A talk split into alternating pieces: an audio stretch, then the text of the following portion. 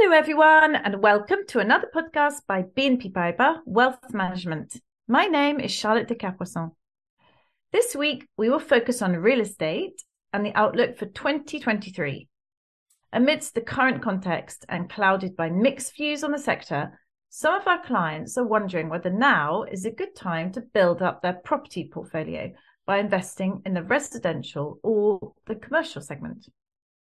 In this podcast, we will consider whether real estate can still be viewed as a solid long term investment in the present climate.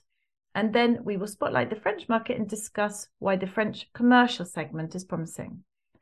Edmund Shing, Global Chief Investment Officer at BNP Paribas Wealth Management, joins me to discuss which segments can offer opportunities.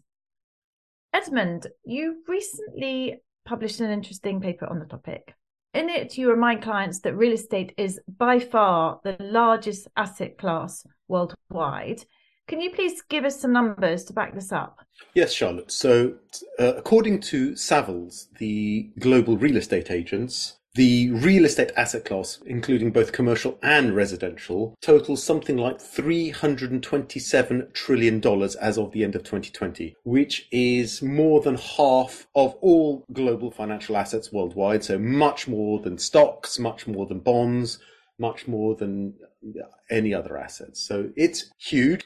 And of course, of that, residential is the largest part. And of course, that just reminds us that for the average household, property in, in terms of their own house or flat is by far the largest investment they're ever likely to have.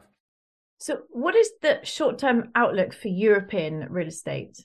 Well, I think the short term outlook is somewhat tricky, shall we say, for two obvious reasons. Firstly, we have a weakening economy. And so, whether you look at residential or in particular commercial property, the demand for property is to some extent linked to economic growth. So, in a context where economic growth is weakening, you would expect the demand also for real estate, at least in the short term, to dip. That's probably what's happening now.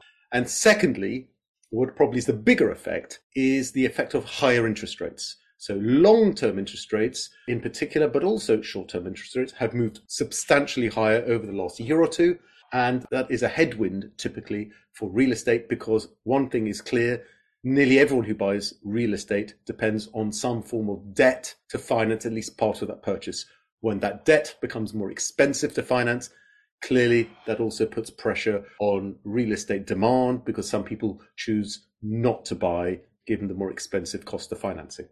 What you're saying is that in the short term, the outlook is mixed. Against this backdrop, shouldn't one steer clear of the real estate sector? Well, I think there are a couple of things we should remember here, Charlotte, when we think about real estate. Firstly, again, depending on who you are and depending on what the use is, it may not be purely an investment. If you think about your own house or flat, for instance, you're living in it. So you are getting use out of it. So you're not buying it just as an investment. In fact, you're, I think, I would argue you're buying it primarily for more psychological reasons because you're going to get use out of it because you can make it your own environment, which is not necessarily something you can do with a rental property. But even when we think about pure investment in pure investment terms, the commercial real estate segment, even there, we should remember that real estate is a long-term asset class. It's relatively illiquid, particularly if you're buying direct property. There are high transaction costs involved. So again, depending on how you've invested in the real estate sector, I would argue, firstly, it's a long-term investment and you should not always be swayed by every little downturn that may occur because in the long term, real estate has performed well and focus on your investment objectives and think about the cost of transactions. The transaction cost may outweigh any benefit that you may try to derive from timing the market. So the usual answer is don't try to time the market, but instead focus on your long term objectives. And generally, you should therefore stay invested. So you've mentioned some real estate segments, namely residential and commercial. In terms of property purchases, how do you see the long-term drivers?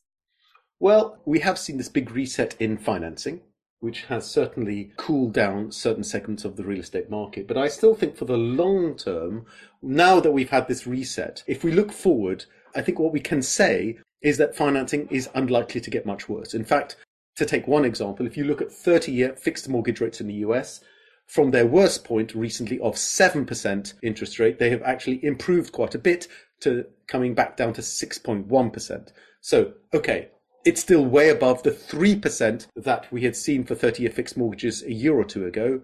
But again, from the worst point recently of 7%, things have improved quite, quite substantially. And I would also argue going forwards that central bank interest rates are unlikely to move much more beyond what is already priced. So again, we expect the European Central Bank to raise rates by something over what just over 1% between now and the middle of the year. The US Federal Reserve is probably only going to move up uh, half a percent in total from where we are today over the next couple of months. We are approaching the end of these interest rate hiking cycles. And so that looking forward should start to stabilize at least the financing outlook for the for the property markets. And on top of that, I think we should think about economic growth. Yes, of course, it's slowing at the moment, but that's this year.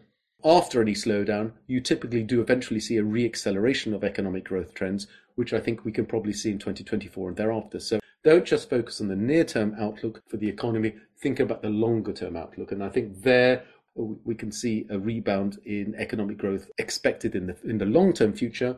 And so this again for a real estate investor is something that one should bear in mind. And what is the market context in France? Well, France actually is probably holding up better, bizarrely, than most countries in Europe. And there are a couple of reasons for that. Firstly, if we think about the economic picture, there is a good chance that, that France specifically may avoid recession.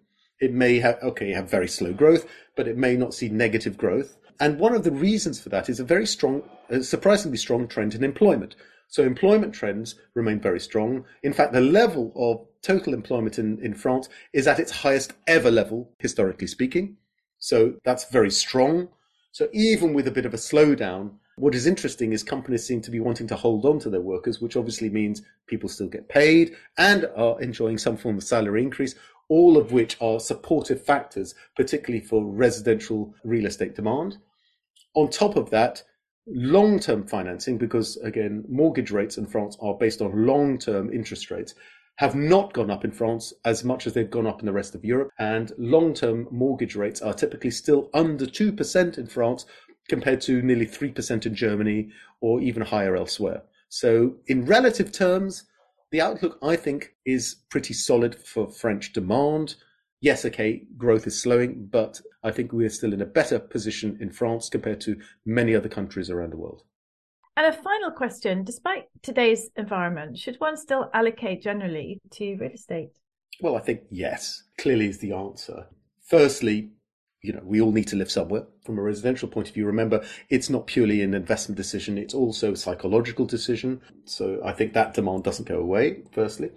Secondly, if we're talking about pure investment like in commercial real estate, I still think there are some good, attractive long-term characteristics of real estate. For instance, that in the long term, remember, rents rise. So there is some form of long-term hedging against inflation. Maybe it's not perfect, but it, it still exists to, to some extent.